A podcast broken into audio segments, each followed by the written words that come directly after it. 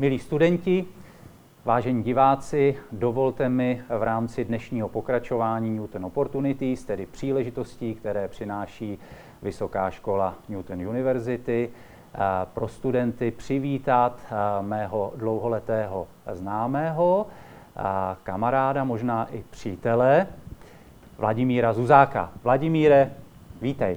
Ahoj Františku, dobrý den. A Vladimíra jsem pozval proto, aby nám představil svou firmu. On těch firm má několik, ale jeho vlajkovou lodí je Maxima Reality. Vladimíre, jak dlouho pluješ eh, s touhletou lodí Maxima Reality? No, už to nějaký čas je, to vlastně od roku 2014. A zajímavý vlastně bylo na tom, že ten příběh vlastně odstartoval přesně na den eh, mých 30. Eh, narozenin. To byl vlastně ten den, kdy jsme kupovali vlastně Maximu tehdy ještě pod, pod Finet. Takže přesně takhle prostě se to krásně potkalo. Mm-hmm. Takže k této tvé hlavní podnikatelské aktivitě si se dostal tak, že si koupil. No, no byl, bylo to vlastně tak, že já jsem vlastně předtím 6 let působil ve Finepu a což je významný přední pražský developer. Významný český developer, díky za doplnění. A já jsem tam měl na starosti obchod, vlastně mm. prodávali jsme rezidenční projekty. No a Finep eh, vlastně už jako dlouho koketoval s myšlenkou mít vlastní realitní společnost. Mm-hmm. Akorát jsme vlastně přemýšleli, jakým způsobem na to půjdeme. Byla varianta, že si to buď eh, vybudeme vlastně sami úplně jakoby od začátku na zelené louce, anebo byla varianta teda, že koupíme vlastně nějakou realitní společnost na trhu a dostávaly se nám na stůl různé nabídky, měli jsme tam eh, společnosti franchiseového typu a podobně. Mm-hmm. A nakonec přišla vlastně nabídka na koupy Maxima Reality. A ta nám vlastně nejvíc, řekněme, seděla tou filozofií, to znamená tou filozofií, kterou měl vlastně Finep. Tak Maxima byla jako velice podobná. Já jsme si řekli, že by to tak jako pěkně vlastně mohlo být kompaktní, ale ta akvizice potom vlastně samotná trvala více jak tři čtvrtě roku. Mm-hmm. Takže ty, jestli můžu trošku do zákulisí, eh, si pracoval ve velké firmě a pak si se rozhodl začít podnikat, osamostatňovat. Kdy to přišlo a co bylo pohnutkou? To ještě nebyl ten moment, protože Aha. vlastně já jsem tehdy, nebo te, tehdy vlastně ta akvizice probíhala, takže já jsem pořád byl pouze vlastně exekutivní manažer mm-hmm. vlastně v Maxima Reality, kterou jsem teda potom vlastně následně řídil další čtyři roky. Mm-hmm. Takže řekněme 10 let vlastně ve skupině, protože tehdy vlastně Maxima uh, Finep se vlastně se stěhovali do jednoho místa, do Lanova paláce. Takže dejme tomu vlastně v celé té skupině jsem byl 10 let a vlastně po těch deseti letech teprve vlastně přišlo to moje rozhodnutí se osamostatnit mm-hmm. a vlastně začít eh, podnikat. Mm-hmm. Takže já jsem vlastně založil developerskou společnost, mm-hmm. protože samozřejmě uh, mi to bylo blízké, měl jsem to know-how a potom vlastně teprve v roce 2019 uh, přišla nabídka od Finepu, jestli bych si nechtěl vlastně od nich uh, maximum uh, odkoupit. Takže šlo o přátelské rozdělení cest. Já, já jsem šlo o velice přátelské rozdělení cest. Troufnu si říct, že jsme do dneška eh, velice dobří přátelé, vlastně mhm. všichni.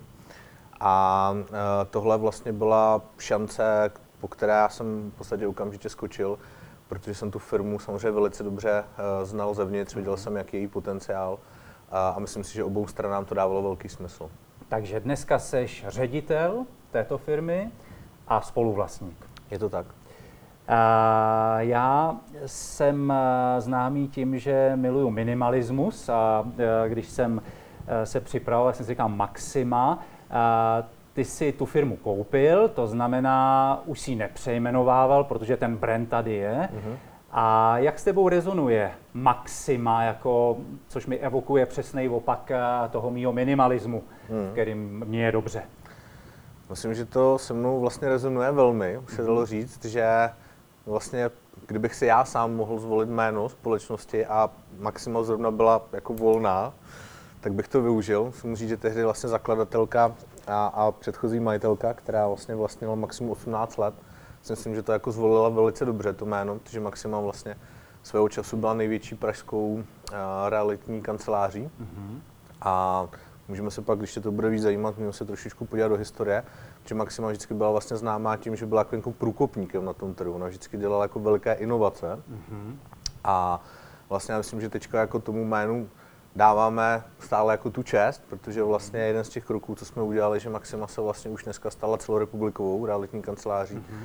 a máme s ní jako velké plány. Mm-hmm. A doufám, že to nezůstane jenom u České republiky, takže bych řekl, že ten název jako absolutně vlastně koresponduje jako s tím, co já s tou společností zamýšlím a i vlastně tak, jako bych řekl, jako rezonuje vlastně s těma, s těma mýma plánama. Mm-hmm. Já si myslím, že dnešní rozhovor bude nabitej podnětama pro uh, studenty. Já vypíchnu ten jeden, protože studenti uh, Vysoké školy Newton University, což je Vysoká škola aplikovaného biznisu, tak jsou uh, velmi otevření tomu začít podnikat nebo opravdu mít tenhle ten biznisový pohled. Uh-huh. Ty teda říkáš, že k podnikání si se dostal, když si říkal, že ti bylo 30, jo? To už Dva... mi bylo tři, ve 30 letech jsem koupil maximum a další čtyři roky jsem ji řídil, až dejme tomu 34, 35, to byl takový ten zlom. Zlom, takže, takže eh, studenti nemusí začít podnikat nutně na uh, už při studiu školy, protože mnozí z nich samozřejmě můžou a chtějí a začínají, ale mnozí z nich jsou nervózní, jestli když teďko nezačnou, jestli jim něco neuteče, takže vlastně začít podnikat se dá kdykoliv. V jakémkoliv věku. Tam, jakémkoliv ne, tam věku. není žádné omezení. A, a vlastně není vůbec špatné začít kariéru eh, v nějaké firmě, kde eh, člověk přispěje, něco se naučí a, a pořádně si to rozmyslí, kde je to jeho správné podnikatelské místo.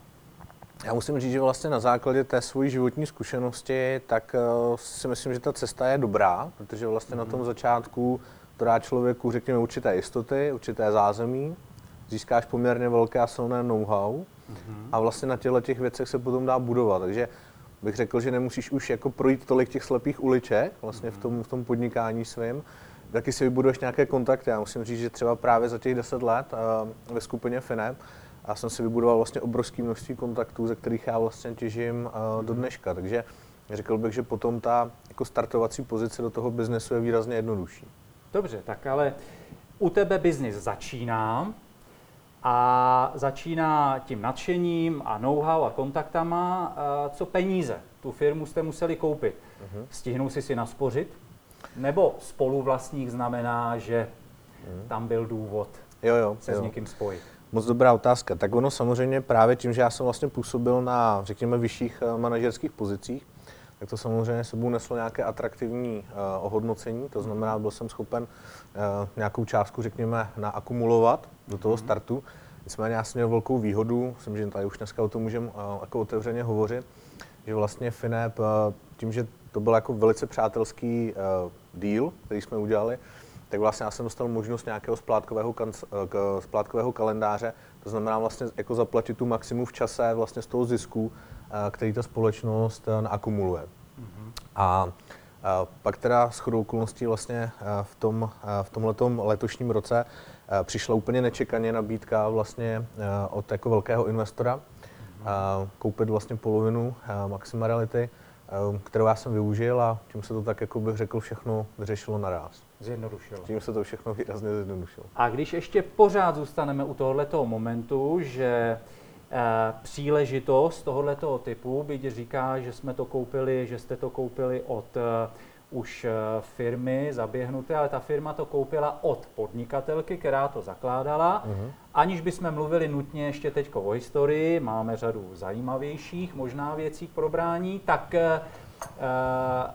ona už se rozhodla končit s podnikáním, ona hmm. to pokládala za svůj podnikatelský exit. Ano, přesně tak. Ona vlastně prodávala maximum reality, tuším, v 65 letech, nebo možná ještě hmm. pozdějším věku. A uh, tu už byla vlastně situace, kdy uh, i, řekněme, jako to tělo, vlastně ten zdravotní stav vlastně jí hmm. už jí jako nedovoloval vlastně se tomu tolik věnovat, tomu biznesu a samozřejmě na tom biznesu se to jako výrazně podepisovalo, protože vlastně Marta Slánská do té doby Maximu vlastně vedla jako velice aktivně, jo? spousta mhm. vlastně rozhodnutí um, byla jako důležitá, čekala vlastně vždycky na ní, takže ta, mhm. ta, ta firma se nedokázala vlastně tak rychle posouvat, tak rychle adaptovat mm-hmm. a ona to vlastně po těch 18 letech skutečně považovala jako svůj podnikatelský uh, exit. Mm-hmm. Uh, takže možná pro studenty tip, sledujte úspěšné firmy, Sledujte ve výpise z obchodního rejstříku datum narození, jejich ředitelů a majitelů a e, zkuste se zeptat, jak to chtějí ještě dlouho táhnout. Já si myslím, že existuje možná celý odvětví předávání rodinných firm, tak tam zřejmě došlo k tomu, že e, to pokračování nenašlo své příznivce v rodině. Ona, ona Marta se snažila, protože mm-hmm. samozřejmě eh, v Maxima Reality působil vlastně dlouhodobě i její syn, mm-hmm. společně s ní nicméně eh, ta jeho vlastně představa o tom, jakým směrem se bude ubíhat, ubírat vlastně jeho život dál, tak eh, určitě nebyla taková, že bych chtěl vlastně být zapojený vlastně do vedení té firmy x hodin denně, měl trošičku jinou představu, bavili ho úplně jiné věci vlastně v tom životě, takže tam nedošlo, řekněme, k tomu předání, tak jak to někdy bývá, k tomu generačnímu, tak tady se to prostě nestalo ona byla nucená ten najít eh, nějakého strategického investora. A pojďme si říct i, protože tady podnikání pořád zní tak jako lákavě, to je podnikatel, ten se má. Já vnímám e, i tu druhou stránku věci, že podnikání je řehole. Je to velká odpovědnost a je to úvazek na 24-7 takzvaně. Jak to vnímáš ty? No, já souhlasím Teď s Teď si zvážnil trošku. jo, já, tebou, je to, já myslím, že to má v obě ty stránky. Jo. Má, to, má to takovou tu jako krásu, uh, té jako volnosti a na druhou stranu to má právě ten závazek té uh, odpovědnosti. Já musím říct, že vlastně uh, ve chvíli, kdy teda jsme koupili Maximu uh, do Finepu, tak ten tři čtvrtě rok pro mě po té akvizici byl jako skutečně hodně těžký, jo, protože Eh, řekněme, dát ty dvě společnosti prostě dohromady, aby to nějak běželo. Tím jsme tam, že jo, přišli vlastně jako, jako vetřelec v podstatě by se že jo, dalo říct, protože ta firma 18 let prostě fungovala v nějakém své, nějaké svojí bublině. Najednou jsme tam přišli my a měli jsme nějaký CRM systémy svoje a měli jsme svoje pravidla a měli jsme svoje standardy a když jsme chtěli KPIčka po těch lidech prostě uplatňovat a tak dále, tak samozřejmě jako tahle ta transformace byla složitá. No a a potom samozřejmě eh, ve chvíli, teda, když už to pak bylo jenom na mě, když už jsem tam neměl vlastně už žádný ten support, vlastně za těma zádama, tak tam na tebe dolehne samozřejmě ta tíha, mm-hmm. Že máš nějaký závazek, který musíš prostě splatit a zároveň, že to musí vygenerovat nějaký peníze eh, na fungování v životě. Takže je to, je to vlastně fajn, že tam se jako prolínají vlastně obě ty cesty a myslím si, že člověk se jako hodně učí. Jako hodně často tě to vlastně vyhazuje, jako z té komfortní zóny vlastně a řekl bych, že to je velice rychlý rozvoj, tak já bych to určitě doporučil. Takže já tady vnímám tři důležité okamžiky, eh, kterých si měl eh, tu čest a výhodu být účasten. Za prvé, když si ještě v lůně Finepu přebíral cizí firmu, uh-huh. ve chvíli, kdy si kupoval, a ve chvíli, kdy tam vstupoval ten tvůj strategický investor. Tak to samozřejmě, ano, ano. Takže každý tenhle ten okamžik se pojil s nějakou trošku změnou a sladěním, s velkou, s velkou změnou. Velkou změnou. E, řekni mi, Láďo, kolik vás je dneska v Maximě lidí? Dneska už je nás hodně. Dneska vlastně budeme už na 70 lidech. 70 lidí. Mm. A když jsi mluvil o velkých plánech, Prozradíš velký plány? Uh, no, uh, prozradím je tak jako okrajově, protože nás teďka vlastně čeká celofirmní prezentace, kdy teprve vlastně o těchto těch věcech budeme mluvit, takže... Chcete, aby vás bylo víc? Chceme, aby nás bylo víc a dejme tomu, že ten plán je takový, že dejme tomu do zhruba pěti let bychom se dostali rádi na číslo někde kolem třeba 350. 350 lidí hmm. po celé České republice. Ano, je to Krása. tak. Zřejmě nej, nejpočetnějším pracovníkem eh, bude makléř. Mm-hmm. Je to tak? Ano. Pojem makléř eh, je jaksi obecně užívaný, burzovní makléř, realitní makléř. Co si pod tím slovíčkem vůbec představit, eh, kromě toho, že to je obchodník možná? No právě to slovo makléř má díky tomu všemu, co si vyjmenoval, docela negativní konotaci. A proto mi vlastně těm našim makléřům, neříkáme makléři, říkáme jim realitní specialisté. Mm-hmm. A vlastně u nás je ten realitní specialista takový jakoby průvodce vlastně toho klienta uh, celou tou transakcí. Průvodce je hezký slovo. Průvodce, no. no. Já i dokonce tady na, na půdě vysoké školy uh, mám radši spíš než učitel nebo lektor jako průvodce toho studenta, no, takže no. se mi to líbí. Jako, no. Takhle to máme nastavený, protože vlastně uh, jako ty, ty, ty lidé, kteří to nemovitost prodávají, tak jsou jako většinou ve velké životní změně a je potřeba k tomu vlastně přistupovat jako velice senzitivně. Jo? Mm-hmm. Proto vlastně už na začátku ta bariéra jako tím svým makléř už je do, do určité míry jako daná. To my se snažíme tu bariéru odstranit a vlastně u nás je to i dané tím, že vlastně na tom obchodním případu pracuje 10 lidí, máme vlastně takový bačovský systém, ale vlastně ten realitní specialista vlastně je musí propojovat a musí být ten mhm. středobodem, který vlastně neustále s tím klientem komunikuje, neustále mu říká, kde se nachází vlastně na té cestě a je taky garantem toho, že vlastně ten, ten přechod, řekněme mu to provedení skutečně z toho bodu A do toho bodu B proběhne a tak, aby se ten klient samozřejmě u toho cítil co nejlépe. A je baťovský systém u tebe nějaký tajný know-how, nebo nám můžeš o něm něco trošku říct? Můžu. Tak uh, my jsme nevymysleli nic nového, Tomáš Baťo byl genius, prostě, kterýho já, kterýho já obdivuju velmi. A my jsme v podstatě vzali jenom to, co on vymyslel a jenom jsme to aplikovali vlastně do služeb.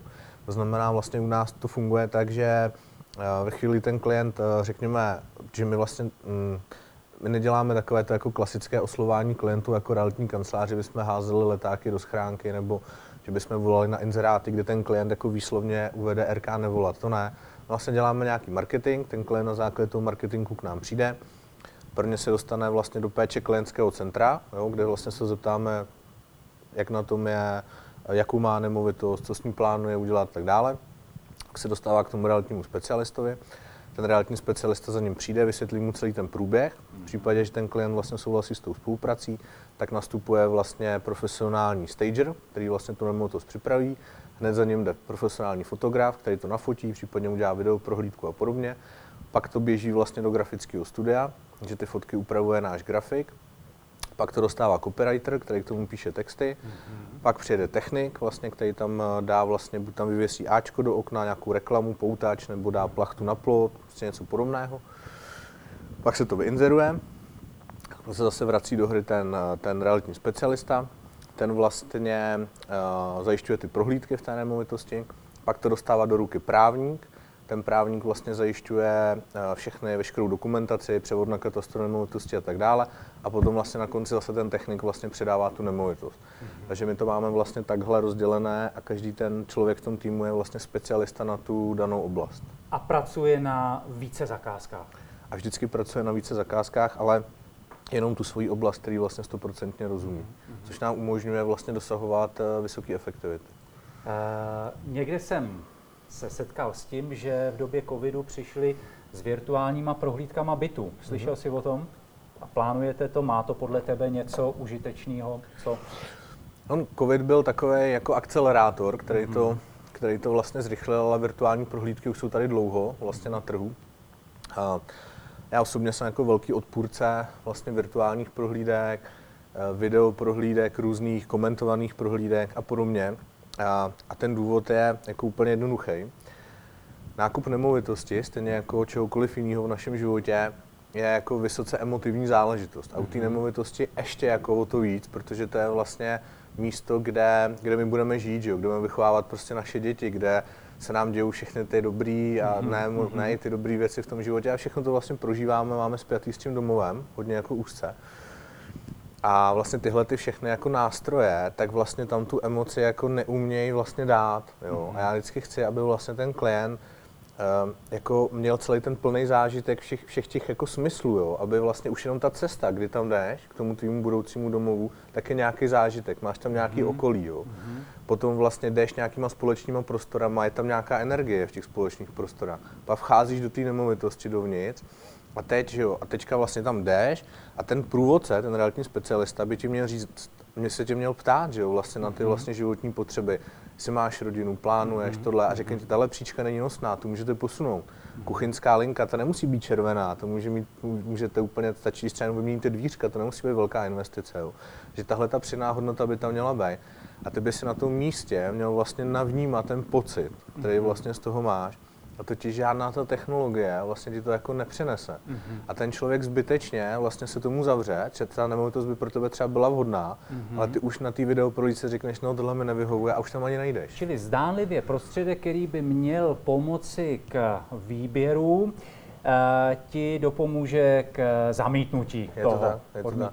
je to jako velký marketing, ale z mého pohledu nefunkční. Aha, aha. Je to, jenom potvrzuju emoce, známá knížka, kdy se přechyluje pojem ekonomie na emocenomie, že prostě, že člověk je homo ne ekonomikus, ale opravdu člověk, který podléhá svým emocím, to znamená rozhoduje se ne racionálně, ale podle emocí a je to tak je potřeba se tomu, tomu přizpůsobit. Teďko si řekl, že se věnujete klientům, kteří prodávají, ale já si myslím, že druhá polovina klientů je ti, kteří kupují.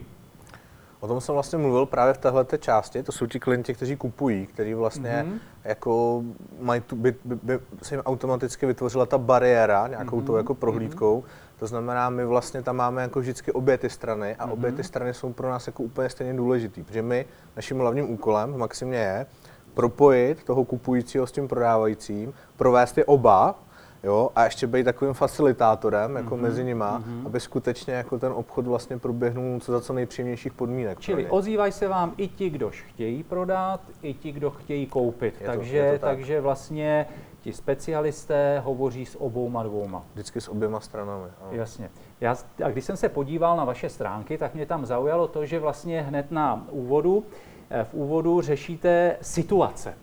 Eh, stěhujete se do většího, stěhujete se do menšího, rozvádíte se. Tadyhle ty tři jsem tam zavnímal. Uh-huh.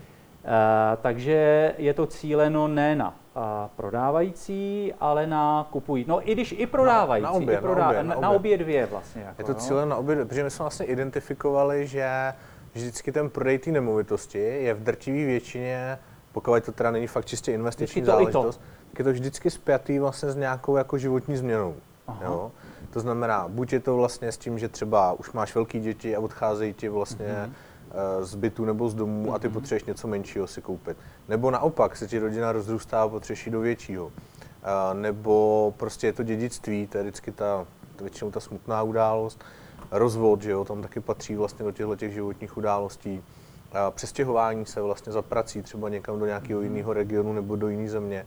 Takže vlastně vždycky je to spojené vlastně s nějakou životní změnou. Mm-hmm. A vlastně tahle ta životní změna, to je potřeba vlastně uchopit jako nejenom jako čistě obchodně, uděláme smlouvy, služby a tak dále, mm-hmm. a my to mhm. vlastně musíme jako uchopit i z toho jako právě toho příběhu toho člověka, protože jedna z těch věcí, kterou já učím ty realitní specialisty je, prostě dívejte se na to očima těch klientů. Prostě zapomeňte, že jste udělali 100, 200, 300, stovky transakcí, které máte za sebou.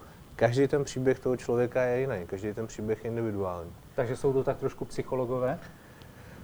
Já myslím, že musí být. Musí mm-hmm. být prostě, protože fakt ty události jako kolikrát jsou jako velice senzitivní a, mm-hmm. a, a ti lidé jako velice často vlastně potřebují jako podporu. Musí mít někoho, jako, o koho se můžou opřít vlastně. Hovoříme o emocích, hovoříme o podpoře, hovoříme o načtení e, potřeb a příběhů a jsme na půdě školy, která za e, stěžení klíčové předměty pokládá e, psychologii. Uh-huh. Psychologii, takže si myslím, že je to jenom zdůraznění pro studenty, že to má význam rozumět lidské bytosti po psychologické stránce. Jednoznačně.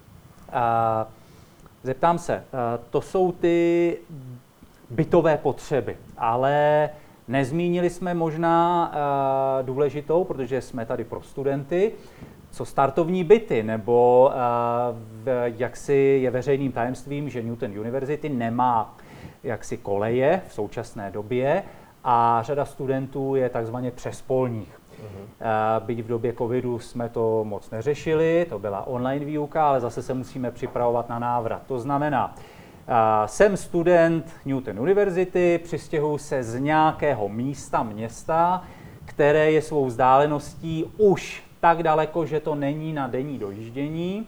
E, můžu přijít do maxima reality? Určitě jo. Teďka samozřejmě otázka, jestli se bavíme o jako koupy, řekněme startovního bydlení nebo pronájem. pronájem. Tak.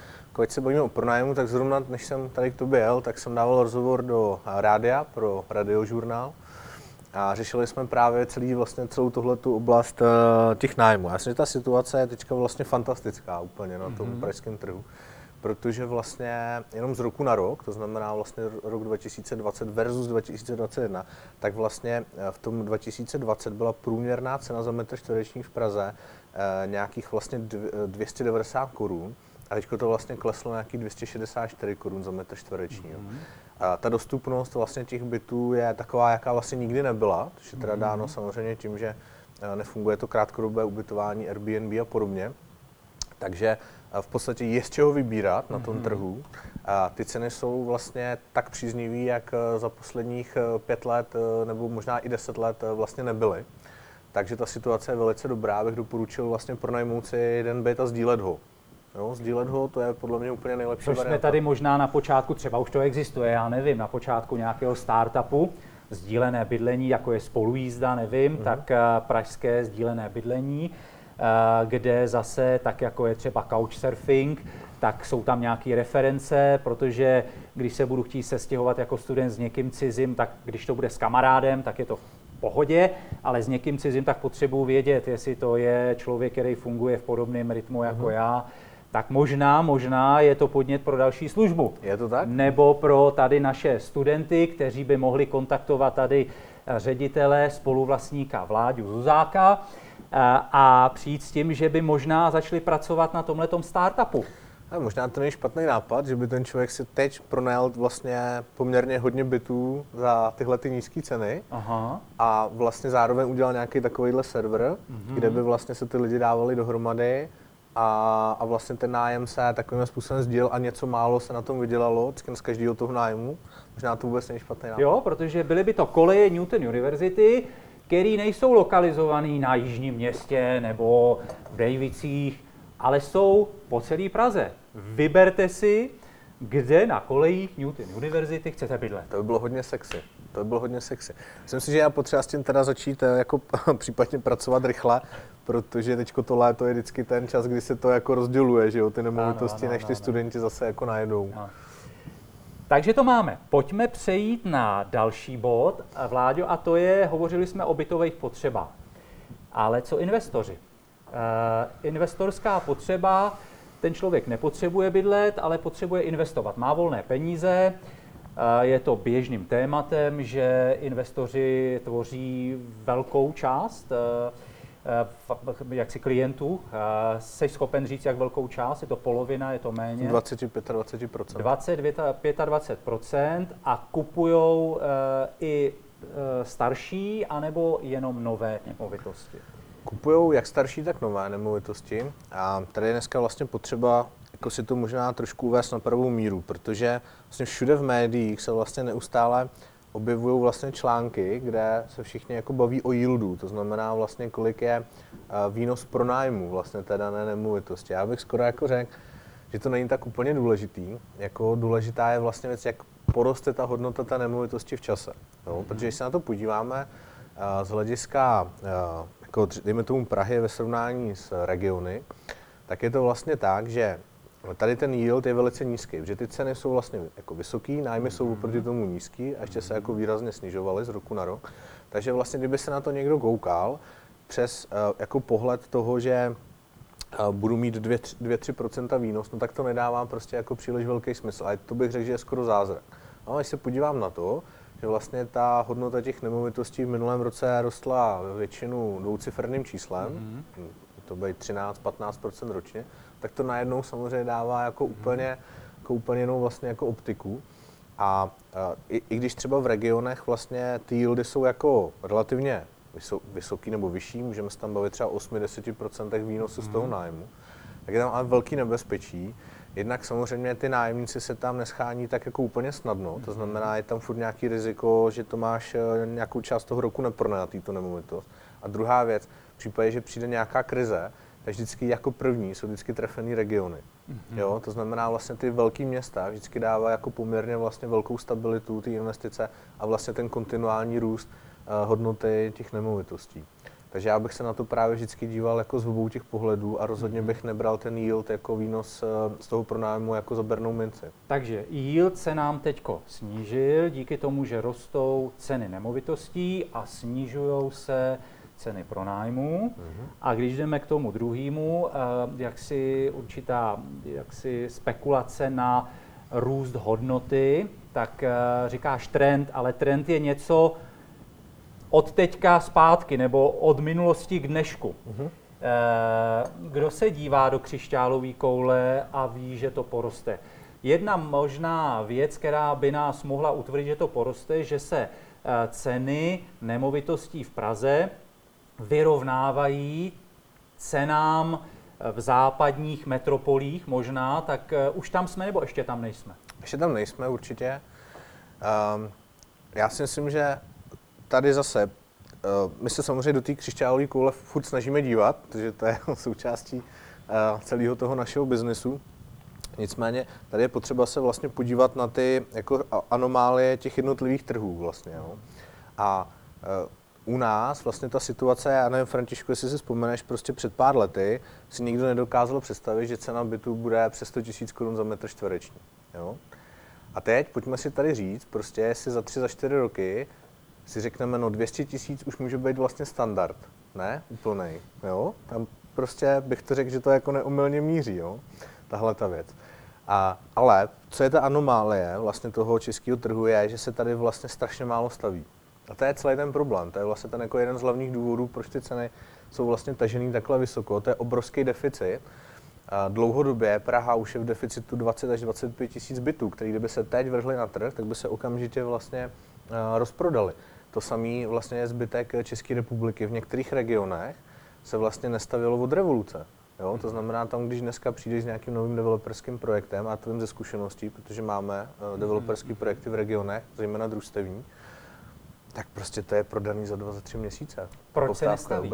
Proč se vládu nestaví? No se, ono se, teď už se staví, mm-hmm. ale nestavilo se dřív proto, protože vlastně ta cena za metr čtvereční byla pod reprodukční hodnotou. Mm-hmm. To znamená vlastně to by jako developerovi to vůbec nedávalo smysl, protože by se na tom realizoval ztrátu. Prostě a jednoduše. Nicméně vlastně, jak ty ceny začaly růst, tak i ty regiony už se vlastně dostávají nad tu reprodukční hodnotu. To znamená, ta cena těch nemovitostí roste rychleji, než rostou ceny eh, materiálu a prací. No a v tu danou chvíli už to vlastně začíná dávat smysl tam eh, něco realizovat. Velký téma je nový stavební zákon. Je to něco, co tomu pomůže, ty pohledy se různí, odborníci spolu diskutují. Eh, je to něco, co pomůže, nebo to zůstane při starém? Františku, já ti to vůbec A jako... Křišťálová koule. Tady to ti nedokážu říct vůbec, protože jako jedna věc je, jak je ten zákon napsaný, a druhá věc je, jako jakým způsobem bude uvedený do praxe. Já si to vůbec nedovedu představit, jak to bude uvedený do praxe. Jo. To, je, to je tak jako obrovská změna, tak mm-hmm. obrovský zásah, že když to někdo dobře neodřídí, a já si nepamatuju žádný dobře odřízený projekt státem za jako posledních x let, tak to může dopadnout jako velkou katastrofu. Jo. A ona už ta, ta situace katastrofální jako v tuhle tu chvíli je. Mm-hmm. A jestli si do toho při, uh, vlastně dostane ještě další zmatek a přenastavování a to, co se všechno děje v našem státě, tak, uh, tak, tak to bude podle mě jako, to bude jako velký nepořádek. A probrali jsme investory, a probrali jsme realitky. Kolikátá jste teď realitka, Vláďo? co hmm. do uh, obratu nebo velikosti? Já si myslím, že v tom, na tom pražském realitním trhu uh, tam budeme někde jako v top 5 určitě. Mm-hmm. Uh, co se týče České republiky, tak tam to číslo nevím, takhle z hlavy. Tam samozřejmě tím, že my jsme tu expanzi zahájili do regionu teprve v roce 2020, tak tam ještě v tuhle tu chvíli rosteme, ale máme ambice do pěti let být jednička. Mm-hmm. Takže to je to, kam míříme. To znamená, co do počtu transakcí chceme být vlastně největší mm-hmm. realitní kancelář. Můžu ještě se vrátit k těm starým lidem? Tak probrali jsme studenty, startovací byty, pronájem, startup koleje Newton University. Uvidíme, kdo se toho chytne. A jsem starý člověk. V poslední době je inzerce takových firm, který nabízejí takzvanou hypotéku, to znamená nějakou půjčku eh, tomu staršímu člověku. Eh, názory na to se i z nějakého etického pohledu na to různějí. Nicméně eh, je to člověk, který to nechce nikomu předat svým dětem nebo je nemá a vlastně chce si to užít. Co má za možnosti? Co by mohl mít za možnosti třeba ve spolupráci eh, s tvojí firmou, nebo jestli o něčem takovým uvažujete? Já si myslím, že vlastně tenhle ten produkt, eh, který vlastně na tom trhu existuje, jak si myslím, že vždycky vlastně pro toho člověka je, je nevýhodný, protože zatím je jako jasná matematika, jasný kalkul. Je to vždycky samozřejmě skalkulovaný, tak aby ta společnost, která to poskytuje, měla profit. A já teda doufám, že aspoň přiměřený. Mm-hmm. Ve chvíli, kdy by si byl ty v té situaci a dožil si se jako spousta let, tak asi možná by to pak se to možná mohlo otočit a mohlo by to být výhodnější pro tebe. Nicméně vlastně já si myslím, že jako nejdůležitější pro tyhle ty lidi je, že oni nechtějí udělat tu změnu, že oni vlastně mm-hmm. jako mhm. nechtějí toho místa, kde chtějí prožili v tom svým bytě. spoustu let, chtějí zůstat v tom bytě. Já si myslím, že to je jako ta základní věc, že kdyby vlastně ty lidi byli schopni tohleto jako překročit, tak by se ta kvalita toho jejich života vlastně výrazně zvedla. Že oni vlastně dneska to mají postavený tak, že oni platí poměrně velký poplatky, třeba z tom, kde mm-hmm. jsou, berou malý důchod, takže jim mm-hmm. nezbývá prostě ani peníze kolikrát jako na to, aby si koupili pořádné jídlo, což je teda opravdu smutný, mm-hmm. smutný příběh. Nicméně, kdyby ty lidi vzali tu nemovitost a znamená za tržní hodnotu ji vlastně jakoby prodali na tom mm-hmm. trhu, tak by si mohli koupit někde v nějakém malém městě, kde, je, kde jsou lékaři, nemocnice, prostě všechny, mm-hmm. kde je celá ta infrastruktura by si mohli koupit malý byt eh, nebo klidně i nějaký domeček, třeba s malou zahrádkou. Mm-hmm. A uh, ty peníze, vlastně, které by jim zůstaly nad tohleto, tak by mohli využít na ošetřovatelku, mohli by to využít na to, že budou cestovat, mm-hmm. že si budou prostě ten život užívat. Ale celý ten problém je zakotvený v tom, že nechceš udělat tu jako mentální změnu, že se nechceš jako vykořenit vlastně. Jsme zase u emocí. Je to zase emoce. A zůstanu ještě u tohleto, mám osobní zkušenost s tím, že eh, stará paní chce zůstat tam, kde je, prodá byt sama se sebou s věcným břemenem svého dožití. Jaký máš pohled tady na tohleto? Já si myslím, že to je asi jako legitimní nástroj, že to může takhle udělat. Jenom zase prostě je důležité, aby natrefila na společnost, která se k tomu prostě staví eticky a nastaví ty, ano, nastaví ty podmínky férově. A to je vždycky potřeba a my jsme určitě připravení i třeba v případě takovýchhle transakcí to minimálně s těmi lidmi konzultovat, zjistit, kdo zatím stojí, jestli ty podmínky jsou nastavené fair a i zajistit vlastně tu právní ochranu celé té transakce. A být případně jakýmsi garantem. Být případně garantem toho, že to dopadne dobře. Moc děkuju, protože eh, skupina starších lidí, kam já vesele kráčím, eh, se stane pro ekonomiku eh, důležitým, eh, důležitým a ne jako zátěží, ale i stimulem, protože, jak se říká, bude to skupina, která bude možná žít díl aktivně a, a bude mít své potřeby, takže možná, že kromě výstavby nějakých, řeknu, domovů důchodců nebo, nebo nějakých takových zařízení, které budou precizně vybavený, pro lidi, kteří se nebudou chtít stěhovat a budou chtít eh, využívat toho, že jsou někde zvyklí, je to možná téma stát se patronem, průvodcem v tomto procesu a možná nastavit eh, jinou stránku těmhletěm ne tak vždycky etickým, průhledným nebo možná bezpečným eh, službám, které jsou na trhu. Mimochodem tohle, to, co si uvedl, by určitě byla jako velice dobrá cesta, Dokonce si dovedu představit třeba družstevní model, kde vlastně tihle lidé se vlastně jakoby schromáždí Aha. vlastně za tím účelem, že oni prodají ty nemovitosti za ty tržní ceny Aha. a vlastně vybuduje se takový jakoby komplex, kde vlastně oni budou mít veškerý to pohodlí, Aha. budou tam moc spolu jako komunikovat, budou se moc socializovat vlastně vzájemně a může to být jaký zařízení, který by mohlo takhle jako pěkně, eh, pěkně vlastně jako fungovat. No. Mm-hmm. Ještě zmínil si závěť a, a nebo e, jaksi řešení pozůstalosti. A setkal jsi se i s tím, že teda vyklízíte pozůstalosti, že poskytujete takovouhle službu? Teď, eh, teď teda musím říct, že vlastně právě v době toho covidu, a bohužel jsme jako skutečně poměrně hodně vlastně nemovitostí řešili v rámci dědictví. Mm-hmm. A, a děláme to vždycky komplexně, to znamená vlastně, že jedna z těch našich jako velkých přidaných hodnot je, že my skutečně se snažíme, nebo v první řadě se snažíme teda respektovat přání toho majitele, to znamená, jestli oni spěchají na ten prodej nebo jestli mají čas. Většina těch klientů má čas a chce dostat co nejvíce peněz za tu svou nemovitost. V takovém případě my to děláme tak, že my vlastně investujeme do té nemovitosti jako naše prostředky, mm-hmm. což je i naše riziko. Pak v budoucnu, když se ta nemovitost neprodá, tak je to naše zmařená investice. Čili vykoupíte vlastně? Ne, ne, ne, ne, ne, ne. My to normálně, vlastně, když ta nemovitost je taková, že tam nikdo nebydlí, mm-hmm. tak my vlastně tam přijdeme, všechno vyklidíme, opravíme, vymalujeme, dáme tam nábytek. Aha. A teprve vlastně potom tu nemovitost prodáme, protože tím pádem Aha. se ta nemovitost prodá za nejvyšší cenu. Mm-hmm. A když už jsem zmínil výkup, k tomu také dochází? K tomu také dochází, to je zase právě ta druhá potřeba, to znamená, ve chvíli, kdy ten klient na to spěchá, potřebuje peníze mm-hmm. rychle, tak pak máme dva nástroje, buď teda tu nemotu zrovna vykoupíme a zrekonstruujeme a prodáme, a nebo uh, vlastně máme takzvaný pro, produkt, který říkáme 80%, to znamená, mm-hmm. my jsme mhm. schopni těm lidem dát 80% ceny hned, mm-hmm. pak to prodáváme třeba měsíc, dva, tři a ve chvíli, kdy se najde kupec, tak se vlastně doplatí ten zbytek. Mm-hmm.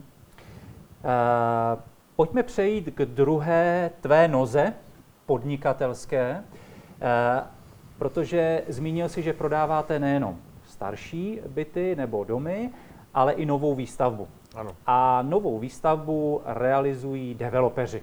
Ano. A ty jsi si vytvořil svou developerskou skupinku. Takovou malou. Malou. Můžeš malou. ji představit? Můžu. Tak to byla vlastně právě ta, uh, to byla právě ta vlastně společnost, kterou jsem zakládal při odchodu z Finepu. Uh, dali jsme jí uh, jméno Maverick, což vlastně v překladu znamená svobodu myslní, nebo to je ten jeden z těch významů vlastně toho slova. On je to i film úspěšný. Ano, je to i úspěšný film, přesně tak. A na to se nás hodně často lidé ptají. A vlastně na co my se soustředíme, tak je rezidenční výstavba. Znamená, děláme vlastně projekty typu uh, klasické jako pozemky s výstavbou rodinných domů, uh, nebo případně nějaké vlastně menší bytové domy. Neděláme takové ty jako velká území, nestavíme 10 000 bytů někde v lokalitě a podobně. Dáme třeba projekt o 100-150 bytových jednotkách, mm-hmm. na to se soustředíme. Takže vy jste si sami sobě dodavateli a odběrateli. Utvořil si ano. takový uzavřený řetězec. Pěkně se to doplňuje. Musím mm-hmm. říct, že mhm. vlastně i ty příležitosti vlastně na ty developerské projekty zároveň přichází i vlastně přes Maxima Reality a Maxima Reality potom zase zároveň mm-hmm. prodává ty developerské projekty, takže tak pěkně se to jako propojilo. Co stavební firma? No, stavební firma. A to bych, to bych nerád, musím říct. Myslím, že takhle už jsem jako docela saturovaný. A stavební firma je fakt jako svět sám pro sebe, na to musí mít člověk, eh, bych řekl, jako hodně specifickou náturu. Aha. Takže my vlastně na ty všechny stavby si najímáme generální dodavatele a nestavíme to jako sami. Uh-huh.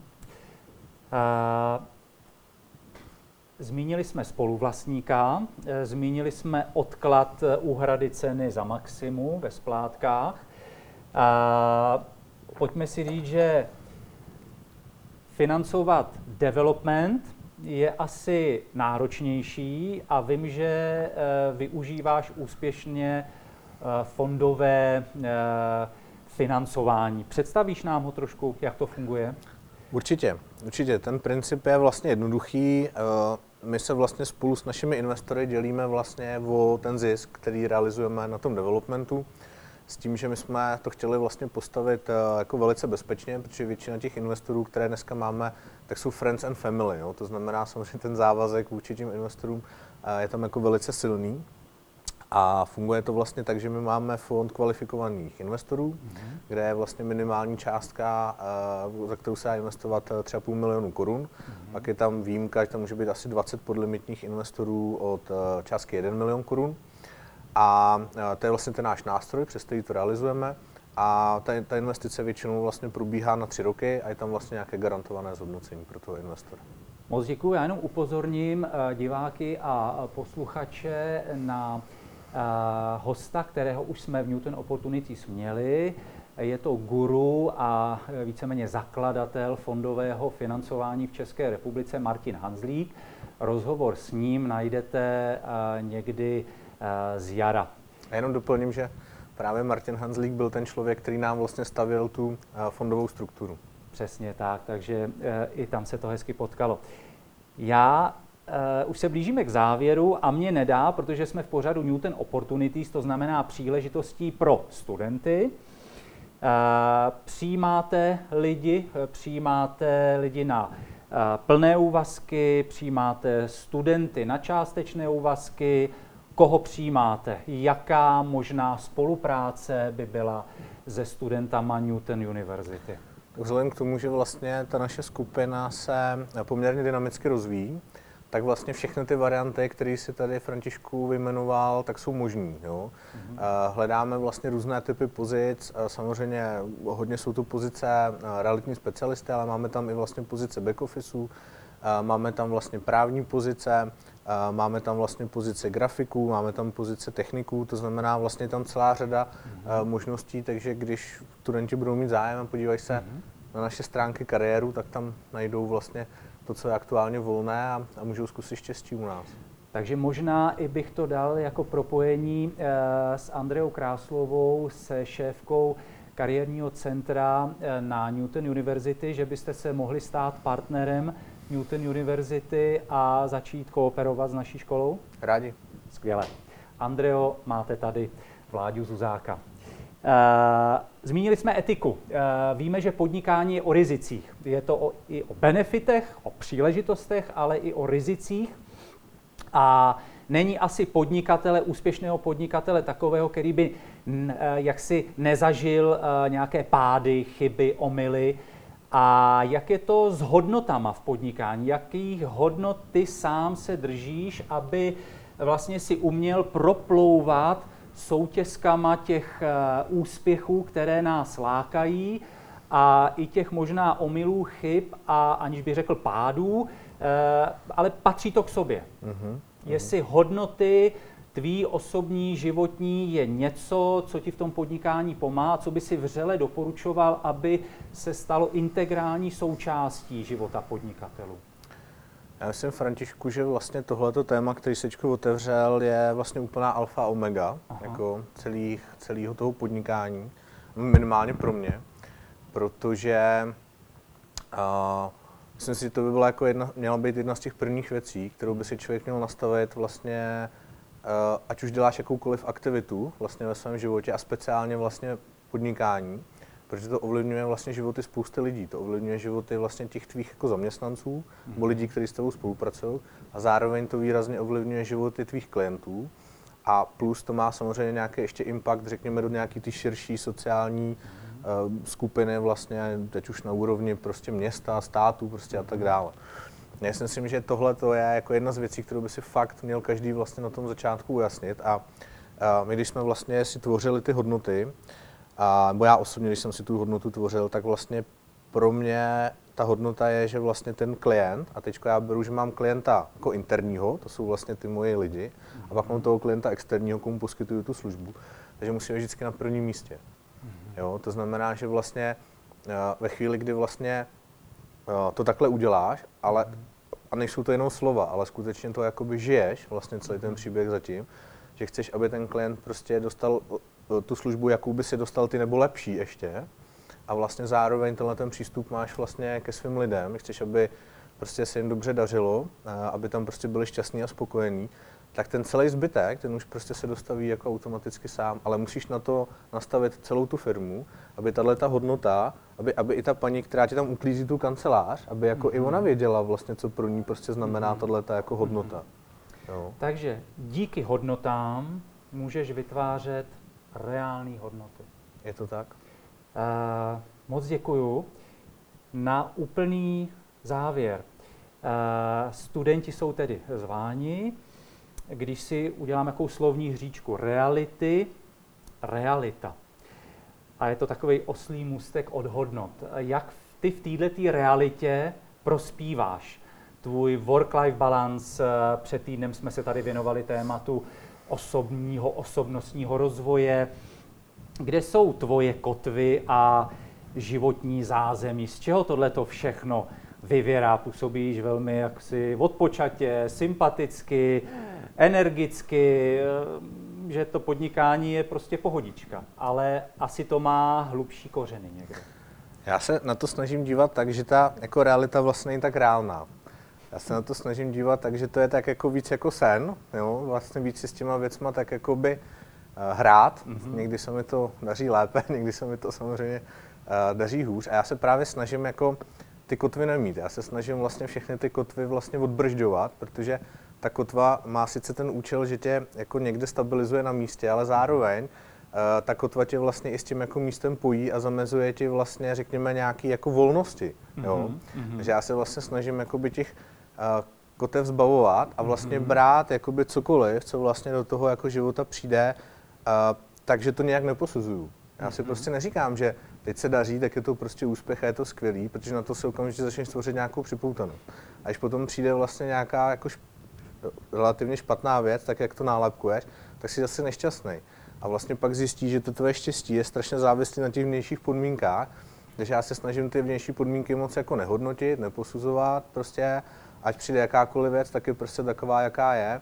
A myslím si, že pak ten život eh, jako je takový víc svobodnější. No. Mm-hmm.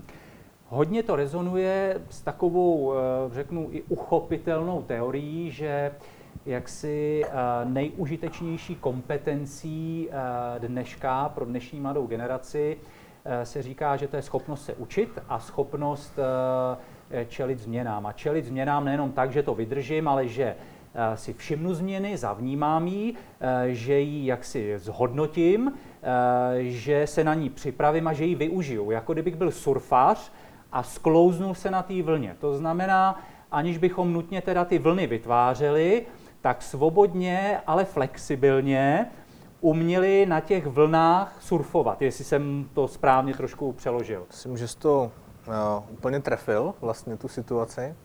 A eh, ono se to pěkně takhle jakoby hypoteticky vlastně řekne, a myslím, že je potřeba na tom trošku vlastně pracovat, že člověk mm. jako musí být bdělej mm-hmm. a musíš vlastně každou tu situaci vlastně takhle jako přijímat, jo? Mm-hmm. protože pak máme tendenci jako, máme furt tendenci vlastně od malička vlastně nějak bojovat, že jo, s těma mm-hmm. vlnama, říkat si, tahle vlna by měla být větší a tahle ta je mm-hmm. zase moc malá, prostě a furt se snažíme to měnit, tak vlastně tenhle ten jako návyk vlastně v tom životě změnit, si myslím, že potřebuje nějaký zaměření. Při našem posledním eh, rozhovoru tady v Newton Opportunities s Josefem Šílou, což je kreativní ředitel Domu osobního rozvoje Maitrea, jsme hovořili eh, celý pořad o osobním rozvoji a o právě důležitosti mysli a její jak flexibility, tak i stability. Eh, takže co aniž by si odhaloval více ze svého soukromého života, co by si doporučil studentům za nějaké techniky a praktiky, jak vlastně se stát, eh, je velmi módní pojem odolnost, rezilience. Eh, jak se stát odolnějším při studiu, při brigádách. Studenti musí čelit výzvě. Studují, pracují, řeší přestěhování, hmm. řeší možná nějaké vztahy, e, řeší svoji kariéru, začátky podnikání a je potřeba, aby byli odolní. Eh, kde si tu odolnost, kromě vnějších vlivů, kapitálu, bohatého strýčka, známosti, vytvářet vnitřně? Já si myslím, že tahle ta odolnost, vlastně, když chceš jako najít tu skutečnou stabilitu, Aha. tak na to musíš pracovat vlastně jako na všem ostatním životě. Mm-hmm. Málo kdy se vlastně stane, že v tom životě ti tak jako něco vlastně přistane zadarmo. Většinou je to mm-hmm. vlastně to, že ty proto něco musíš udělat, aby se něco stalo, musíš do toho hrát nějaký uh, určitý úsilí.